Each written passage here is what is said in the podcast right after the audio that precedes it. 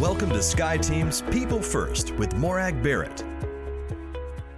Sandra Shpilberg is a digital health entrepreneur and the author of New Startup Mindset, in which she shares her founder's story of starting, building, and exiting her digital health startup, all while not following the Silicon Valley formula and not being the formula, i.e., she's a woman, she's an immigrant, and a non programmer.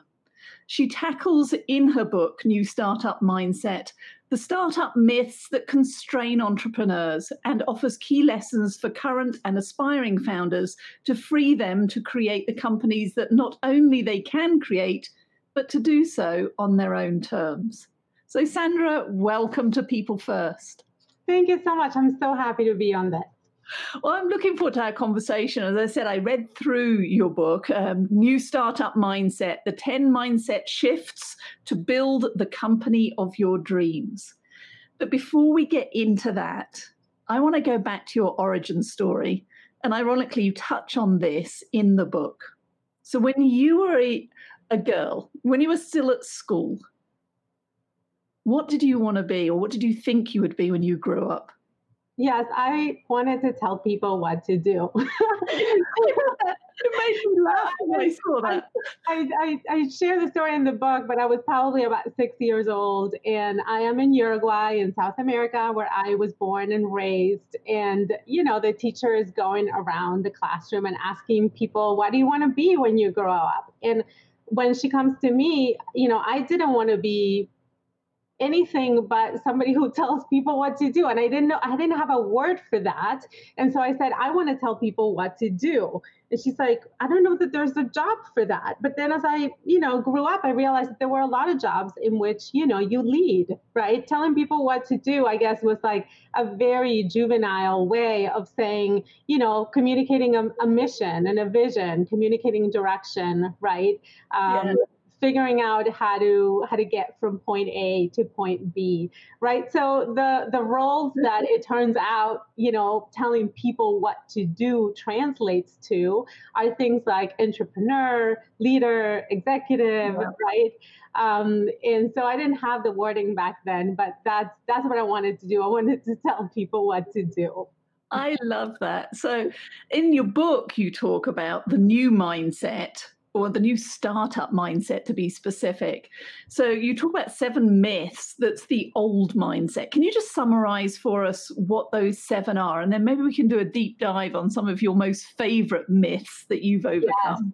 Absolutely. And I have the book right here, right in front of me. Um, so, yeah, so there's seven myths. And I realized that there were these seven myths because when I was talking to other entrepreneurs, they would always ask me sort of like the same questions. And it kind of, they, they ceased to make sense to me. That those questions only made sense if you believed that these myths were true. So, the first myth is unicorn or nothing right? So this means that unless you're building a company that is going to be worth, uh, have a valuation of $1 billion, then what you're doing and what you are is nothing. And we know that nothing can be farther from the truth. There are a lot of companies mm-hmm. that don't get to that level and make a very significant impact.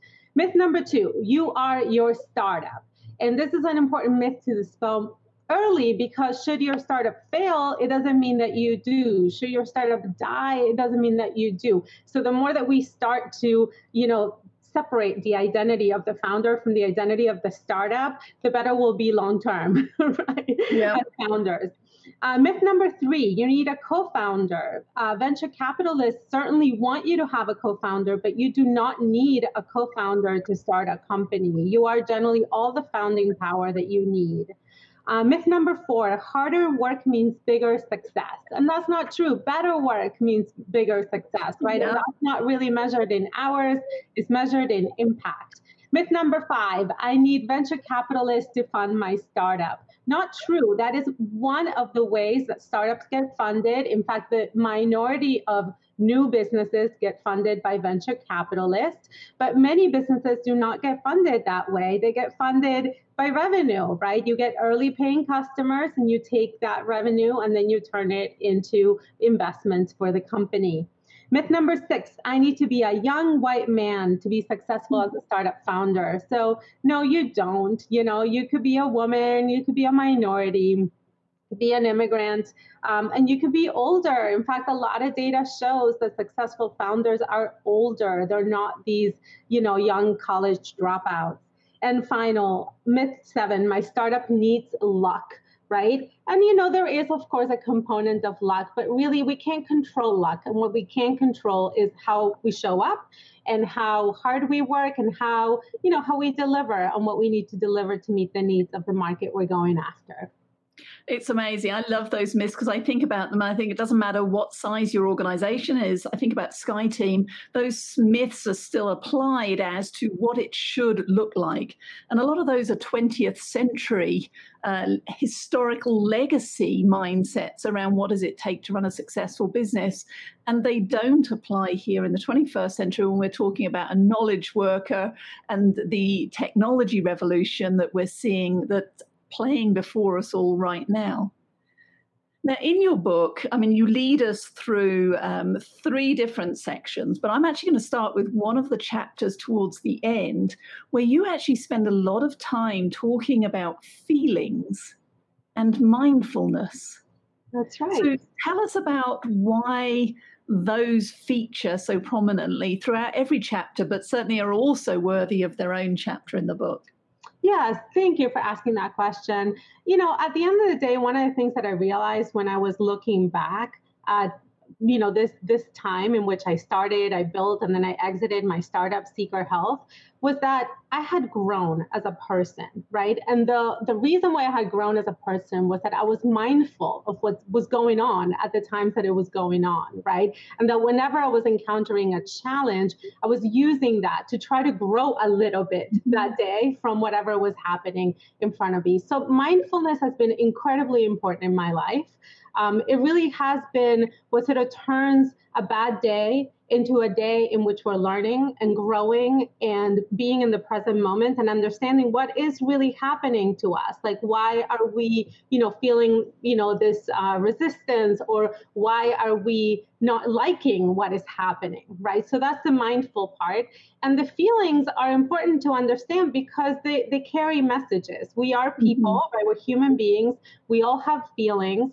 There is in general a culture that suppresses and represses what we feel as human beings. Mm-hmm. and that is really not ideal. When whenever we're going into something that is challenging repressing the feelings is only going to make it more challenging. And what i discovered through this time of building the company was that it was important to pay attention to my feelings my feelings had like the key had the sort of the clue as to where i should keep pressing and where I should be turning around, right? Mm-hmm. Um, and so that's why, you know, in the book I say this is a book about startups, but yes, we are going to talk about feelings. We are going to talk about mindfulness because at the end of the day, you know, a startup right is a company that a human being is creating right or that a group of human beings are creating and therefore that's why those feelings that, that mindfulness becomes really important yeah, it took me back because my first career was 15 years in commercial finance. And I can remember being told it's not personal, it's just business.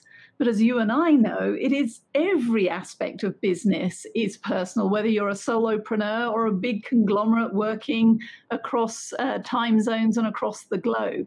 And to your point, those feelings, when you talked about the myths earlier on, are also the clues. Are you burning the candle too much that's right. Ends. Are you in a partnership or a relationship that isn't actually helping? And is it your gut giving you those warning uh, signals that you need to listen to so that you can either adjust or, to your point, turn around and do something different? That's right. That's exactly right. So you mentioned the company name, Seeker Health. Tell me the uh, the history or the story behind the company name, because I know for many startup people, just coming up with a name that doesn't sound silly is, mostly there is a story behind the name. So what's that's right. That's right. So Seeker Health, our company, what what I wanted the company to do was bring technology to find patients. We were going to go out there and find patients.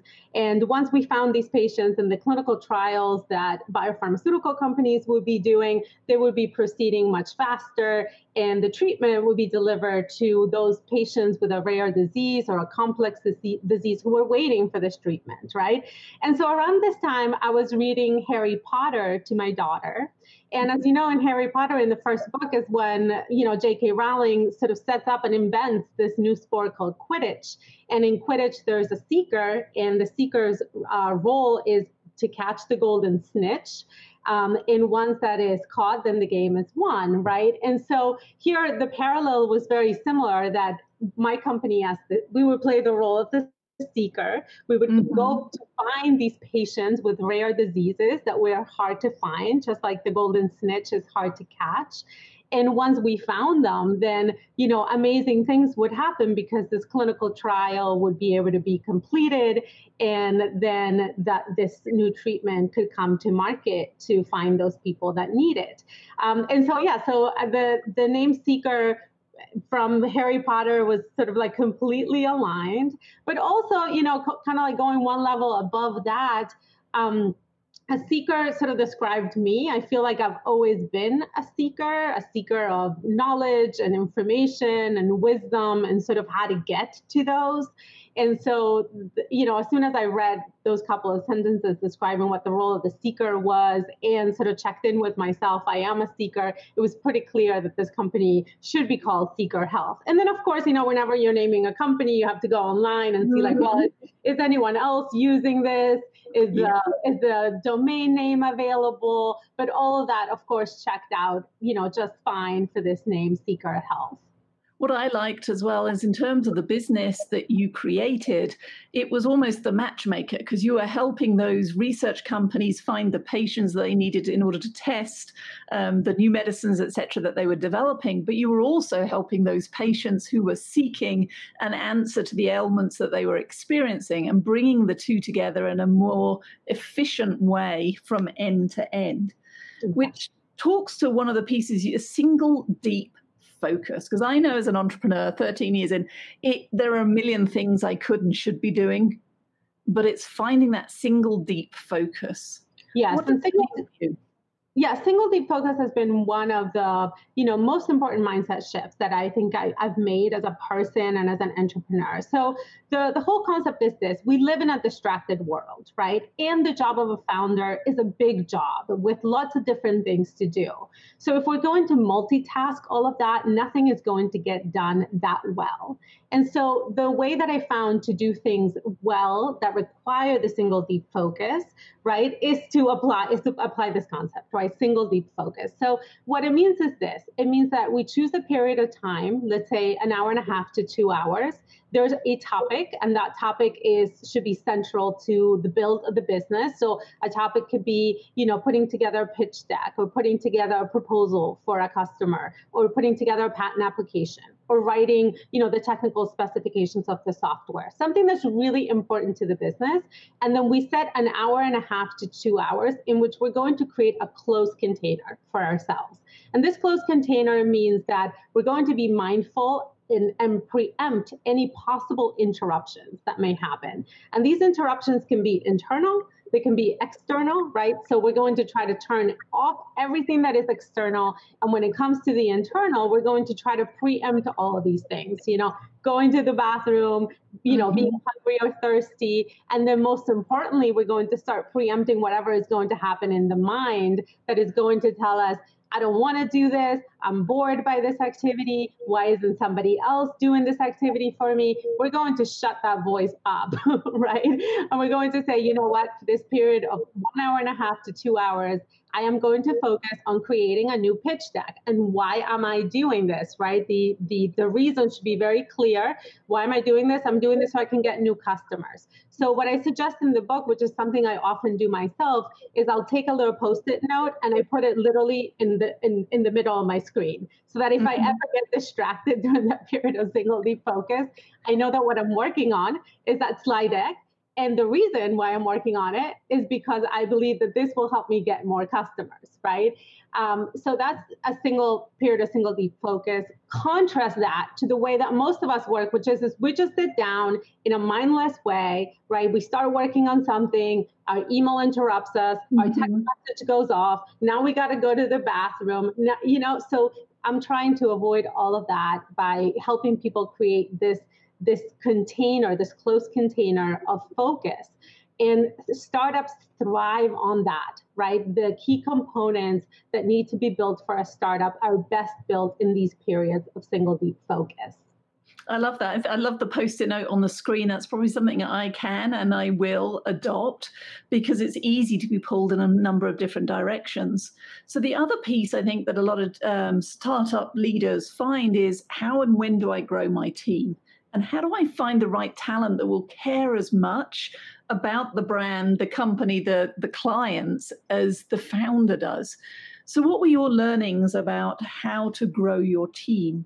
Yes, this is a great question. And it's a tough one. You know, I think different companies take different approaches. What I found worked for my startup was to hire what I called blank slates that were really passionate about what we were working on, right? So, really, what I checked for as I was adding people to the team was were they aligned to the vision? Mm-hmm. That was number one that they want to spend part of their lifetime, right, coming to work to find these patients with rare diseases. Like, was that something that was interesting to them? And the answer could be no. You know, some people are not interested in that. They rather be doing something else. But, you know, provided that the answer was yes, then the next thing I was looking for was sort of how they would balance me, right? Um, mm-hmm. Um, because in, in a team, we want to have different skill sets. We want to have different sort of like energy dispositions. And so, you know, I, I know I would tend to be more of a driver. I tend to be more of like fast acting, people oriented. So usually I am well balanced by somebody who's a little more reserved, maybe a little bit more uh, a slower pace, right? And so I was in the beginning, I was looking for that for somebody who would balance my behaviors. Um, I hired what I call blank slates. And the reason why I hire blank slates is because what we were doing here, you know, using social media for clinical trial education uh, and recruitment was relatively new, was very new when we were doing it. So I couldn't really necessarily go find somebody who had done this job before, right? In the beginning, that was not available. Um, and so instead, what I found were people who had a growth mindset, is what I call it, which is the ability to learn, the ability to say, look, I don't know everything I need to know to do this job, but I know how to learn and I'm going to learn how to do this job. And if I fail one day um, at something, it's okay. We'll learn quickly. We'll apologize if needed, and we'll keep mm-hmm. going and moving on to um, to the next uh, step in this learning process. So that's what I found has worked for me. I didn't grow my team very fast. In fact, that was one of the myths that I was also sort of, you know, trying to um, tackle in this startup that you don't need a very large team. I really, my vision really for this company was to use the software to enable as mm-hmm. much of our activities as possible. And therefore, I didn't require to have a very large team in order to you know service the customers that we had. Um, and so i chose to keep the team small and uh, to grow it in a very small and considerate way and to enable each person to have a much larger job than they would at any other company I love that. I mean, it's at the heart of everything that we do here at SkyeTeam, which is tapping into and unlocking the potential within any, everybody. Because if you do that at the individual level, then it becomes exponential when you start scaling that across a team or an organization. Mm-hmm. And so the work of Carol Dweck around growth mindset um, and just the, the disc, I know you talk about your disc preferences in and your profile in the book too. It's a great starting point for understanding what our natural tendencies might be, but also how do we complement each other and how do we challenge each other to flex and grow? Yeah. So I'm curious as you look back over the years in which you were creating and nurturing and growing your baby that was Seeker Health, how has your own personal leadership style evolved? Yes, um, it evolved quite a bit. Um, I think I began the company as, um, you know, being very uh, hands-on right? So you know generally this is very typical of a lot of founders and i was definitely fitting that mold of being very hands-on here i'm creating this baby I'm going to be involved in pretty much everything that is happening in this company. And I think where I was able to evolve to, especially as the acquisition happened, I stayed on to integrate the company, was this place where we begin to let go of some of these mm-hmm. things. We, I begin to let go of the need to control every single aspect of the company, right? So part of it was in in the middle as before the company was being sold the ability to let go of a lot of the back office functions of course you know like finance hr all of that can be outsourced freeing up a lot of time for the founder to really focus on product and you know clients. But even as you know seeker health was acquired then i had this really wonderful opportunity to let go of even more let go of the product and in at the end i just was focused on customer acquisition uh, for the company so that was a really nice arch there for me um, in terms of personal growth you know from being involved in every single aspect of the company to not to not being mm-hmm. involved in every single aspect but more directing you know providing the vision providing the direction in which we want to go and letting capable people do their jobs and that takes courage and vulnerability. Unfortunately, I've had the opportunity to work alongside far too many leaders who, as the company has grown, have not evolved their leadership style or learned to let go. And there seems to be, again, another myth, I'll add it to your seven, that if you're a successful leader, you stay with your business no matter, excuse me, no matter what. But the reality is, maybe as a leader, I am better suited to that startup phase, at which point, when you let your teenager go, hands off, and move to your next startup. And unfortunately, I've seen too many leaders who have felt obliged to stay on and then unfortunately seen their careers plateau or at worst take a nosedive because they're not at the maintain success um, end of the spectrum. That's right. That's right. And I think that that ability to let go is incredibly important uh, as an entrepreneur because almost on a daily basis there are things to let go of. On a monthly basis there are things to let go of. And then when you think about the entire arch of the company right from you know beginning to middle to growth there's a lot of letting go that needs to happen as well. And it's learning to delegate either to your team or to outsource as you mentioned earlier on. So if there was a piece of advice that you would give to your younger self whether that's before seeker health or even just as you're embarking on launching seeker health what would that one piece of advice be? My piece of advice to my own self would be to trust that things were going to be okay, right? Um, I think as I was building Seeker Health, I still built it with a little bit of this kind of inner anxiety, you know, of like, well, I don't know. I hope this turns out okay. Mm-hmm. Um, but to sort of trust that that things were going to turn out fine, and it, it's hard to do. I think for a lot of people, it is hard to do. How are you going to trust that things are going to turn out okay if you don't do about it? It does.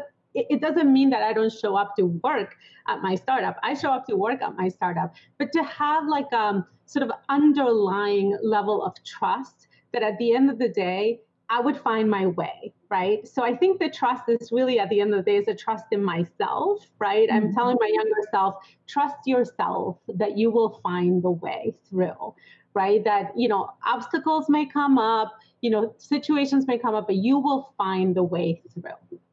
So you mentioned the inner voice earlier on. So how did you learn to turn the volume down on, oh, I never will, or I can't because, or I I've just failed because how did you A, turn the volume down, but also keep your stamina and resilience for the longer haul of building the company?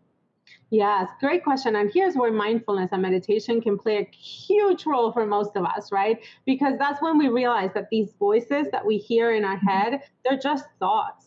And we work, it's not us, right? Like the real me is the person that's hears the thought and sees the thought, right? But it's not the real me. In the beginning, in the first chapter of the book called Beginner's Mindset, I talk specifically about one of the voices that we all hear, which is generally very loud, and that's the voice of the inner critic. Mm-hmm. Um, the voice of the inner critic requires immediate attention anytime we're setting to create something new. And I put this in the beginner's mindset section because in that section, I'm really trying to encourage people to be beginners, right? I showed up to be a beginner at my startup. It was the first time I had done a startup. I had never incorporated a company, never hired every single employee, never developed software. But what helped me tame that voice was to basically tell my inner critic that I was a beginner right? So the inner critic at the end of the day is somewhat rational and it can mm-hmm. basically say, oh, yes, you are a beginner. So, you know, I, I can ask the inner critic as a beginner for some time off, for some time of silence when this inner critic isn't criticizing everything that I do or how I do it or telling me that I can't do it so that during that time I can be a beginner. I can learn what I le- need to learn to start and grow this business, and I can then show the inner critic that I was able to do it. So that's one of the voices that I think is the the most critical one to tame early on. It can be tamed simply, as I say in the book, by writing a letter to your inner critic that you hear what he or she has to say and that you are asking them to yeah. basically shut up for a period of time. That's one area. And then the second area is really like this process of mindfulness of realizing that these voices that we hear in our head, it's not the real us, they're thoughts. And thoughts are, they come and they go, and some of them may need to be paid attention, some of them may not, and beginning to create this distance, right, from the voice and the thought and the real me, right, that can mm-hmm. show up and actually create something. What did you find the most surprising about the entrepreneurial journey that you experienced? Uh, let's see. So, I think there were a lot of surprises. I think um, I was, for example, pleasantly surprised that there were so many customers so willing to engage with a younger company, right? Um, mm-hmm. You know, as we as we started growing, there started to be more competition in our vertical, and um, I think I was very pleasantly surprised of how customers wanted to engage in something that was innovative, that was new, and that it was a new company, right? So that was like one of the pleasant surprises um, that I think is really wonderful. And then I think the surprise on the other side, and one of the reasons why I wrote the book, is how entrenched this mold of a startup is, mm-hmm. right? I would go to digital health conferences or conferences for startups, and everybody would ask me the same three questions How much funding did you mm-hmm. raise? Who did you raise from? And how many employees did you buy with that funding? And my answers were I didn't raise any funding from no one, right? And I am having as few employees as possible because I am running a revenue generating, profitable company. So I think that that was one of the surprises how entrenched that formula is that the way to create a new company is to, you know, create an idea, go get venture capital, buy a bunch of really expensive employees with mm-hmm. that capital, and then spend many, many years being an unprofitable company. Um, so I think, yeah. So I love the success story that you share and the journey in your book. So what are your hopes now as you look to the future with the the writing experience as a speaker? What's next for you? Yeah, thank you. So let's see. I am working on a second startup that's called Adnexi, and we are using technology here to help biopharmaceutical companies very quickly understand their markets, uh, their patient advocacy stakeholders, their key opinion leaders, and their ecosystem uh, stakeholders. I would love to write another book, so we'll see when that when that comes about.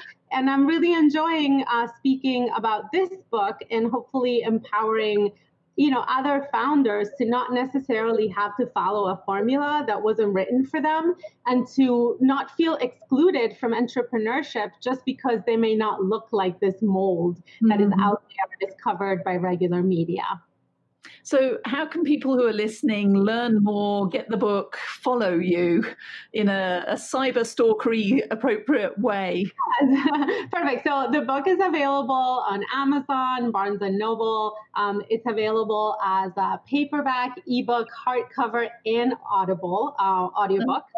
Um, audiobook actually on all the platforms. Uh, my website, Sandra Shpilberg, has a lot of other content that I've published related to entrepreneurship and a few courses that are coming up. Uh, that I'm going to be leading. And of course, on social media, LinkedIn, Instagram, um, and Facebook, that's usually where I post uh, other content to help and motivate founders. Well, Sandra, I've really enjoyed our conversation. Thank you for sharing your insights, and I encourage everybody to get their hands on your book. Thank you. Thank you so much for joining Morag today. If you enjoyed the show, please like and subscribe so you don't miss a thing. If you learned something worth sharing, share it. Cultivate your relationships today when you don't need anything before you need something. Be sure to follow SkyeTeam and Morag on LinkedIn, Facebook, Twitter, and Instagram. And if you have any ideas about topics we should tackle, interviews we should do, or if you yourself would like to be on the show, drop us a line at info at skyeteam.com. That's S K Y E team.com. Thanks again for joining us today, and remember business is personal and relationships matter. We are your allies.